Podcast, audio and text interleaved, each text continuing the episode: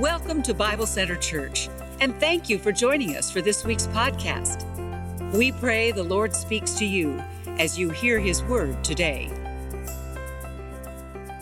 I want to invite you to take your Bible or your Bible app and open with me to the book of Mark, the Gospel of Mark. While you're turning, let me say welcome back, Bible Center family. Not only those of you who are uh, joining us in person, but all those of you who are joining us online or on TV. Uh, thank you so much for being with us. I'm Pastor Matt. If we haven't yet had the opportunity to meet, I look forward to meeting you very, very soon.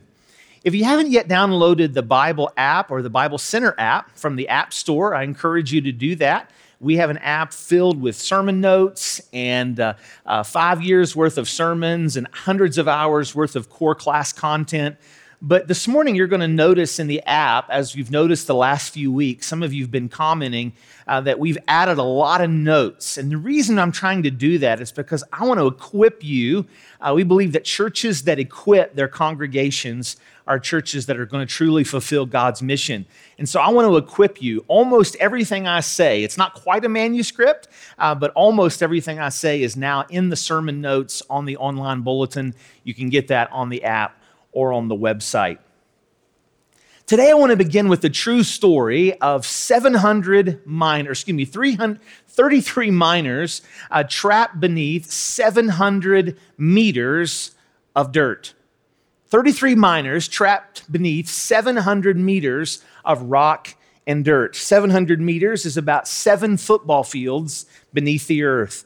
For thir- these 33 Chilean miners, on August the 5th, 5th, 2010, it began as a normal day at work. But all of a sudden, just before lunch, an explosion rocked the mine. When the dust cleared, 770,000 tons of dirt and rock blocked the mine's entrance. That's two times the weight of the Empire State Building. Now, these 33 miners did have some food. They had enough rations for 10 days for two men. Not 33 men, two men.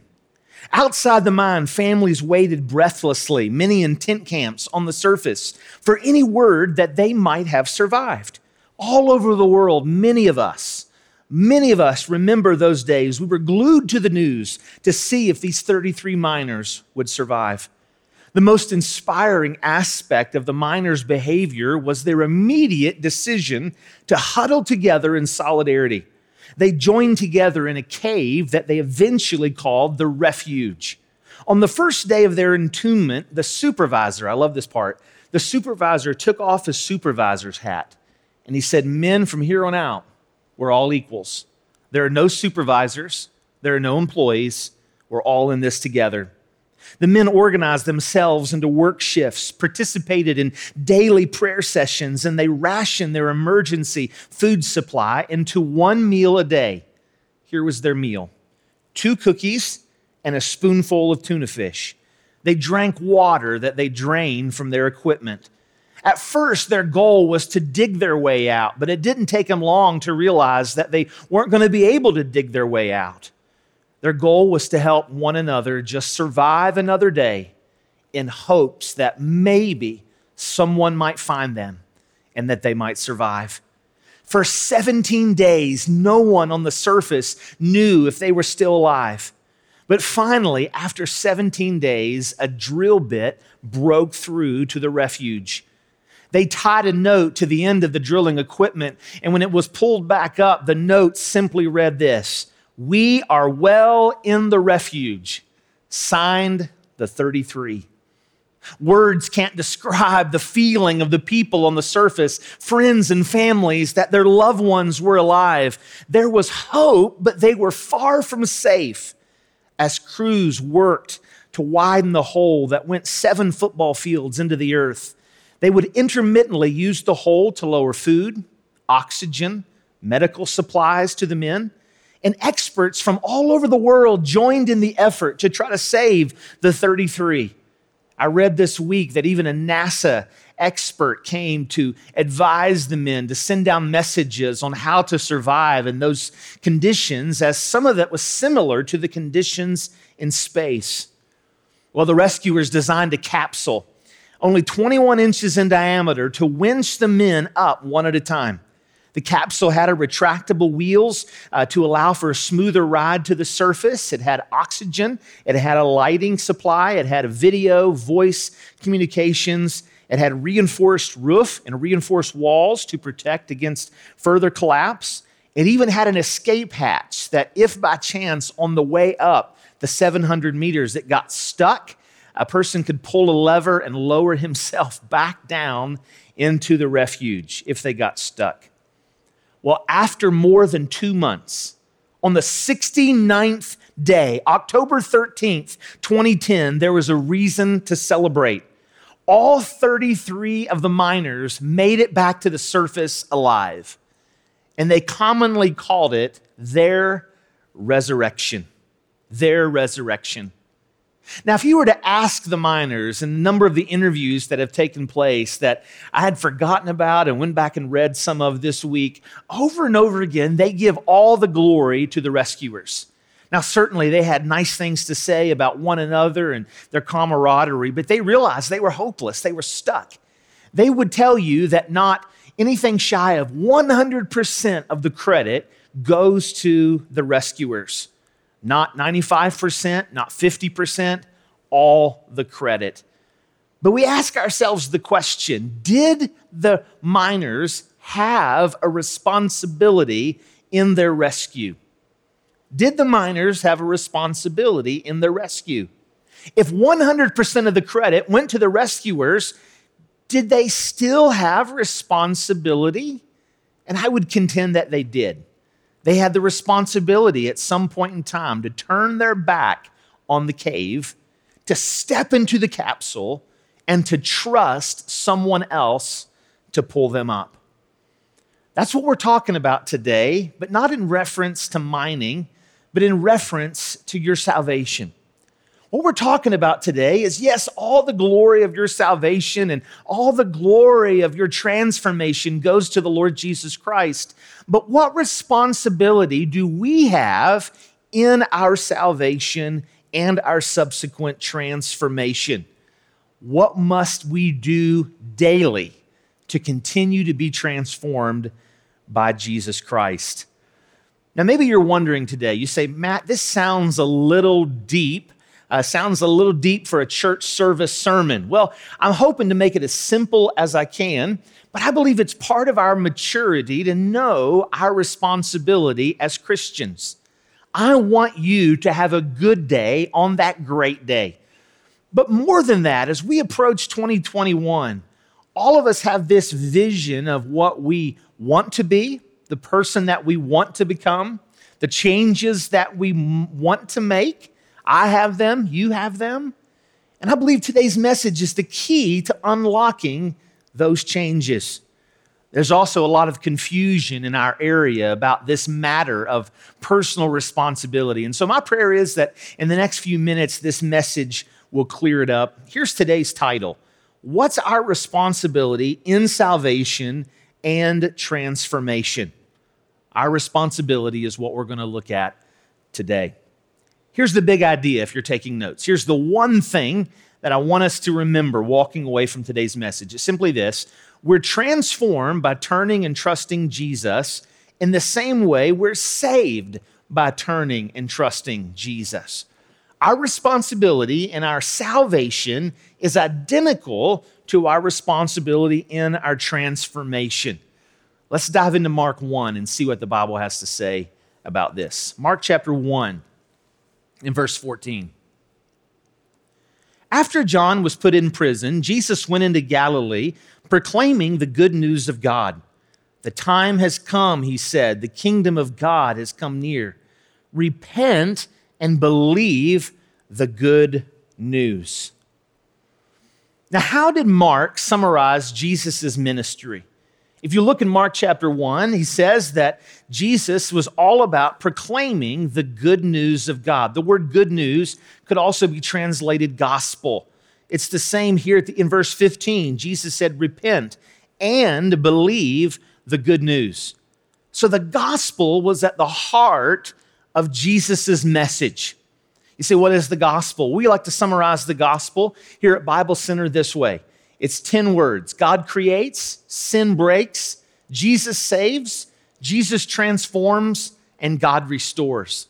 Now, there's a lot in that, but in those 10 words, you'll see that on our website. You'll see that on our app. You can pick up gospel tracks out in the lobby uh, with those 10 words. But when we talk about Jesus saves, more specifically, we say the gospel is the good news that the living God, who demands perfection from all humankind, sent his son, Jesus Christ, into the world to live a sinless life to suffer and die on the cross as a substitute for our sins, absorbing the judgment we rightfully deserve, to rise again, to ascend back into heaven, and to give forgiveness, righteousness, His Spirit, and eternal life.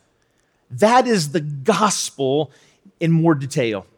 So I would encourage you, if you're watching this online, if you're listening to this message, if you're watching this on TV, I want to challenge you to put your trust in Jesus Christ. Believe the good news. Turn from self dependence and trust Jesus Christ. There's no better way to launch into 2021 than giving your heart to Jesus. But today's message is primarily to believers. It's primarily for those of us who've put our faith in Christ. And what we're going to look at is that God not only calls us to believe and trust the gospel at initial salvation, but we have an equal responsibility in our transformation. There's different words used for transformation over the years, words like Christian growth, sanctification, experiential theology, practical divinity, Christian ethics, piety, and discipleship. Essentially, it's just how we follow Jesus. So, how do we follow Jesus in our transformation years after we've put our faith in Christ? Again, the big idea is this we're transformed by turning and trusting Jesus in the same way we're saved by turning and trusting Jesus. So, what was our responsibility in our salvation?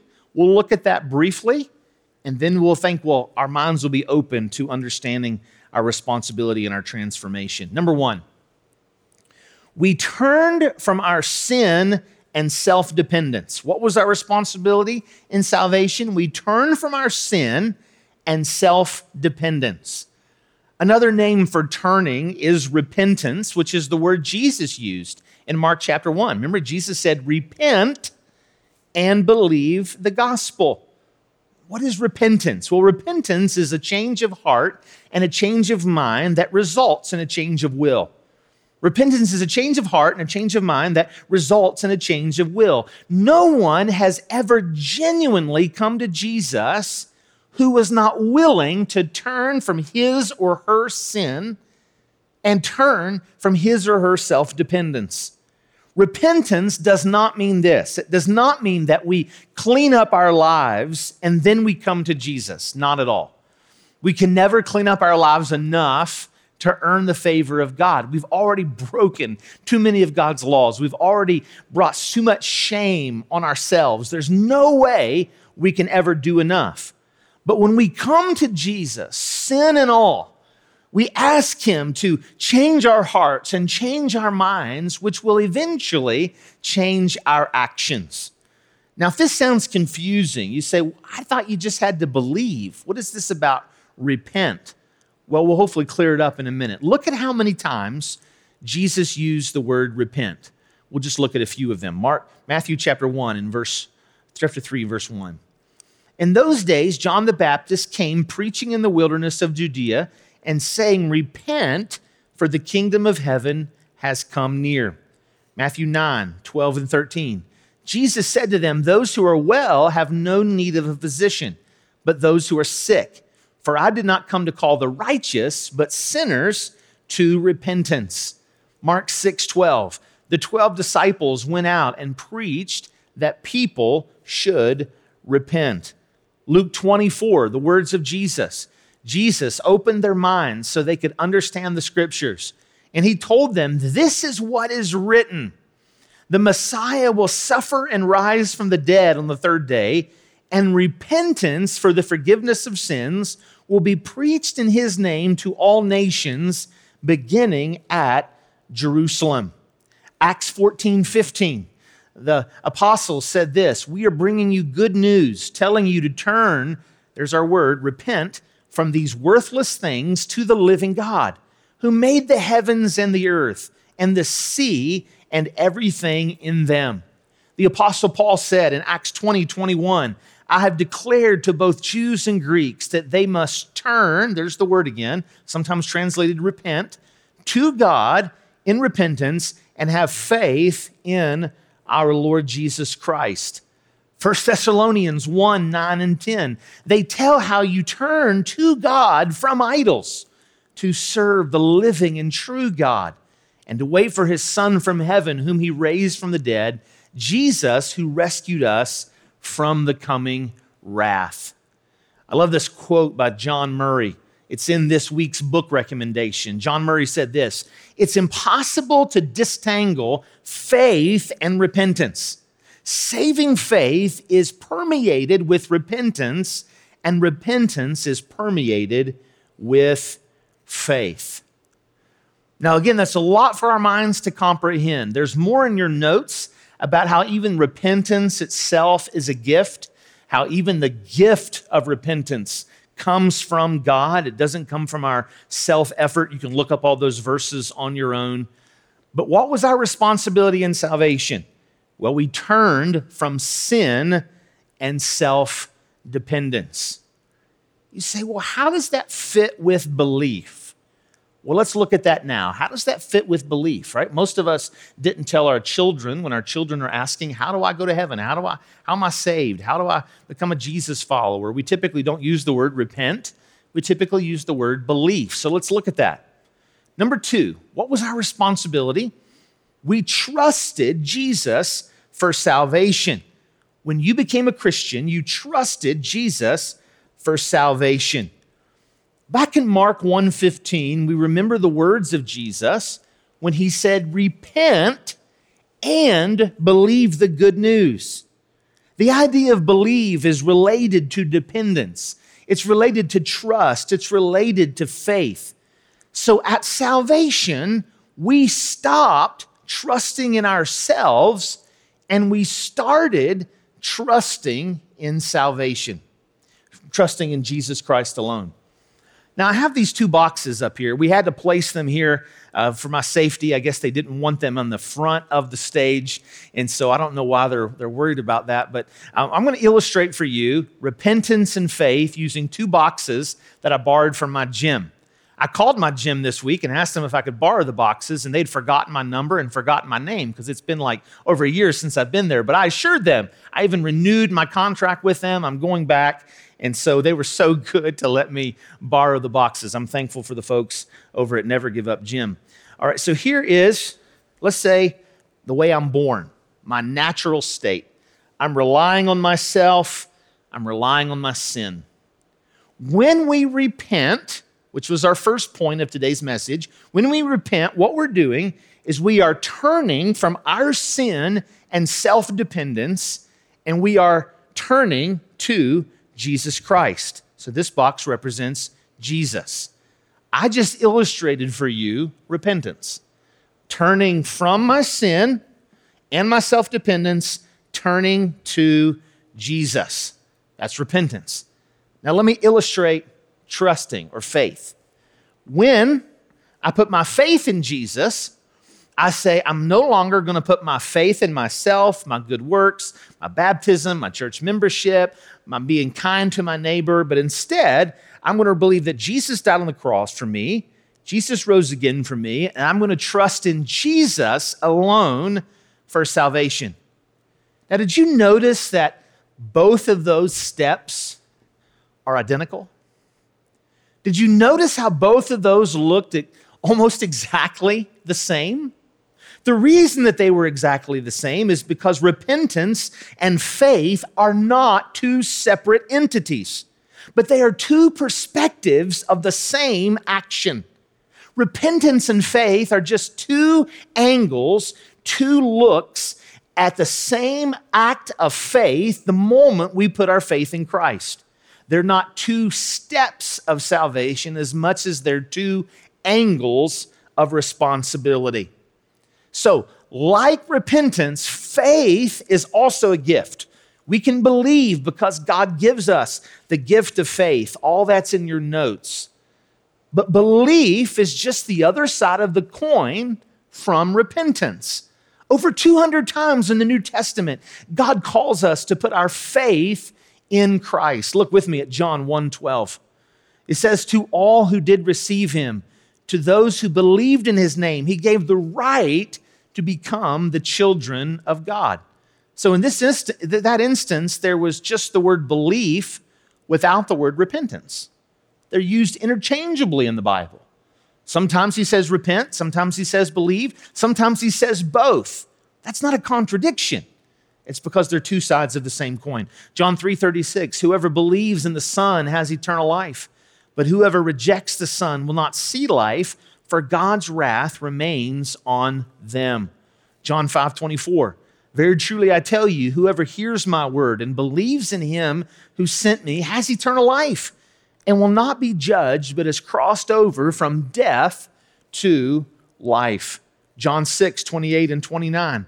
Then they asked him, What must we do to do the works of God that God requires? If somebody asks you, Do you believe that you're saved through good works? Usually, what they mean is, Are you saved by going to church? Are you saved by doing good things? This is a good verse to use. You can say, Well, yes and no. I'm not saved by my good works, but I'm saved by Jesus' good works. That's one answer. Another answer is you can say, well, there is one work, if you want to call it that. Jesus said, the work of God is this to believe in the one he has sent. John 6 47, very truly I tell you, the one who believes has eternal life. John 11, 25 and 26. Jesus said to her, I'm the resurrection and the life. The one who believes in me will live, even though they die. And whoever lives by believing in me will never die. Do you believe this? And then there's Acts 16, 30 and 31. Then he asked, Sirs, what must I do to be saved? Paul, in the jail, replied, Believe in the Lord Jesus, and you will be saved and your household. Now, I don't want to go any farther in this message without addressing the obvious. Uh, there are some of you who are listening, who are watching, and you can remember the exact date and time that you put your faith in Jesus. You have it written in your Bible, you remember it like it was yesterday, and you know that was the moment you passed from death into life. That is a wonderful thing. That is a beautiful thing, and I'm so happy that you have that. But there are many of you, many of us perhaps, that don't know the exact date and time or hour that we put our faith in Jesus, right? So let me give you my testimony. So as a child, I believe I put my faith in Christ at age four. I understood the gospel as much as a four year old could understand the gospel. I turned and trusted Jesus the best that I could. And I remember praying with my mom in our living room that I could turn and trust Jesus. So that was a, that's a good memory. And so I have that date in my Bible. But then when I turned 10, you know, you begin to think abstract thoughts. And I went off to Alpine Camp down here in, in Beckley. And I remember the, the minister was speaking on the, the need for total faith and turning to Jesus. And I began to wonder, you know, am I really a Christian? Did I really put my faith in Christ? And so, just in case, I remember praying again some of you know what I'm talking about. Lord, if I'm not a Christian, save me. And then something similar happened when I was 16, and then again when I was 20, and then again when I was 25. And it, wasn't until uh, I got into my 20s, upper 20s, that I began to understand this truth that I'm not saved because I said the right words. I'm not saved because I prayed the right prayer. I'm saved because in this moment, my faith and trust are in Jesus Christ. And so, if you don't know the date or the time or the exact place, my question for you is this Are you trusting Jesus Christ and Jesus alone for your salvation right now? Are you, have you turned to Christ for your salvation right now? That's the question of First John. We're going to go through First John as a church after Easter because it's a book all about assurance. How do you can you have assurance of your salvation? And in John 5:13, Jesus said, "These things are written that you may know you have eternal life." Why? Because you've believed in me, the only true God, and Jesus Christ who was sent. So is your faith in, in Christ? Have you turned to Christ? That was our responsibility in salvation. But what about our responsibility in transformation? I said a little bit ago that they're identical. So let's look at that. Our responsibility for daily change. It's a gift from God. Only God changes the heart. But what do we have to do? Well, number one, we continually turn from our sin and self dependence. We continually turn from our sin and self dependence. Repentance isn't something only that unsaved people do, but repentance is something that Christians do daily.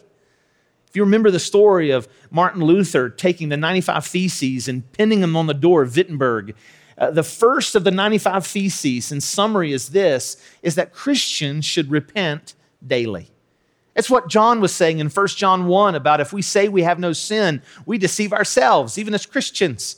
But if we daily confess our sin, he is faithful and just. This proves that he's faithfully and justly forgiven our sin and cleansed us from all unrighteousness.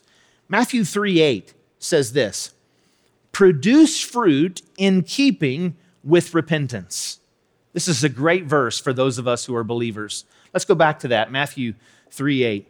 This is a great verse for us when we think about producing fruit in keeping with repentance, what we're saying is live out your identity, live out the identity you already have. John, John the Baptist was saying, if you have truly turned to Jesus, live like it. It would be equivalent to Sarah and I telling our daughters, hey, telling our daughters or our son, hey, your last name is friend, act like it. Right? Your last name is friend, act like it. Live out your identity. And so this is what he's writing to us. Hey, produce fruit in keeping with repentance. Let's look at Ephesians 4 22. He says, Put off, writing to Christians, concerning your former conduct, the old man which grows corrupt according to the deceitful lusts. That's repentance. Every day we have to say no to the desires of our flesh and make sure that we're saying no to the temptations that would drag us down. And instead, he says, Be renewed in the spirit of your mind. We're going to look at this verse in greater detail in two weeks. This is an act of God. But he says in verse 24, Put on the new man, which was created according to God in true righteousness and holiness. We see it in Ephesians 4, Romans 12, 21. Do not be overcome of evil, but overcome evil with good. Now, I'll ask you today what temptation has been dragging you down lately? What temptation, what sin has been dragging you down lately? Maybe it's greed. Maybe it's pornography. Maybe it's gossip and slander. Maybe it's flirting with that other man or woman around the office. Maybe it's selfishness in your marriage. Maybe it's envy driven by social media. Whatever it is, we have a responsibility as Christians. And that responsibility is to continually, continually, daily turn from our sin and self dependence just like before we were saved. We continually repent, turning to Jesus.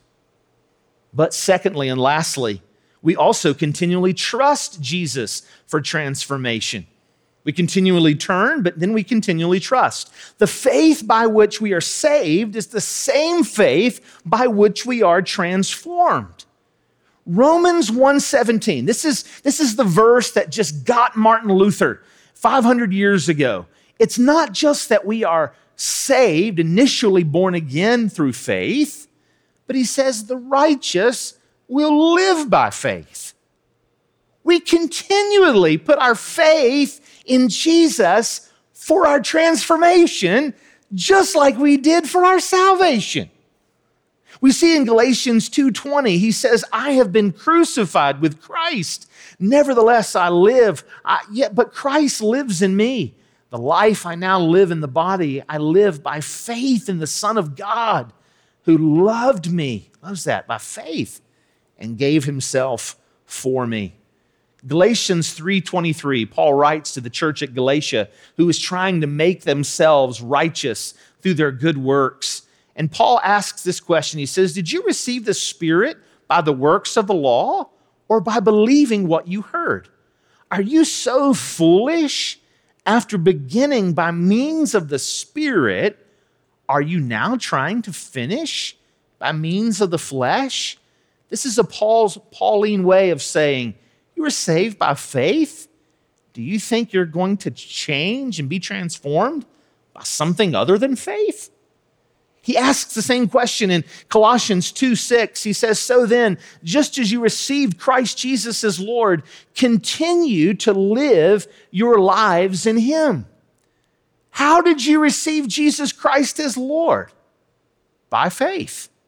So, how do you live? You live by faith back to our boxes.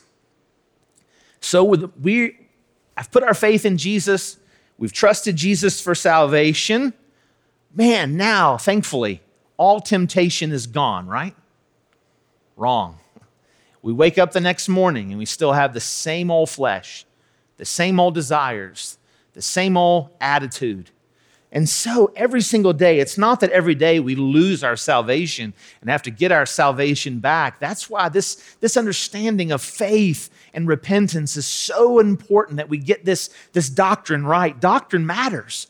Doctrine matters for our peace. It matters for our, not just for our eternity, but it matters for life now. And so every single day, God calls us to continually turn from our sin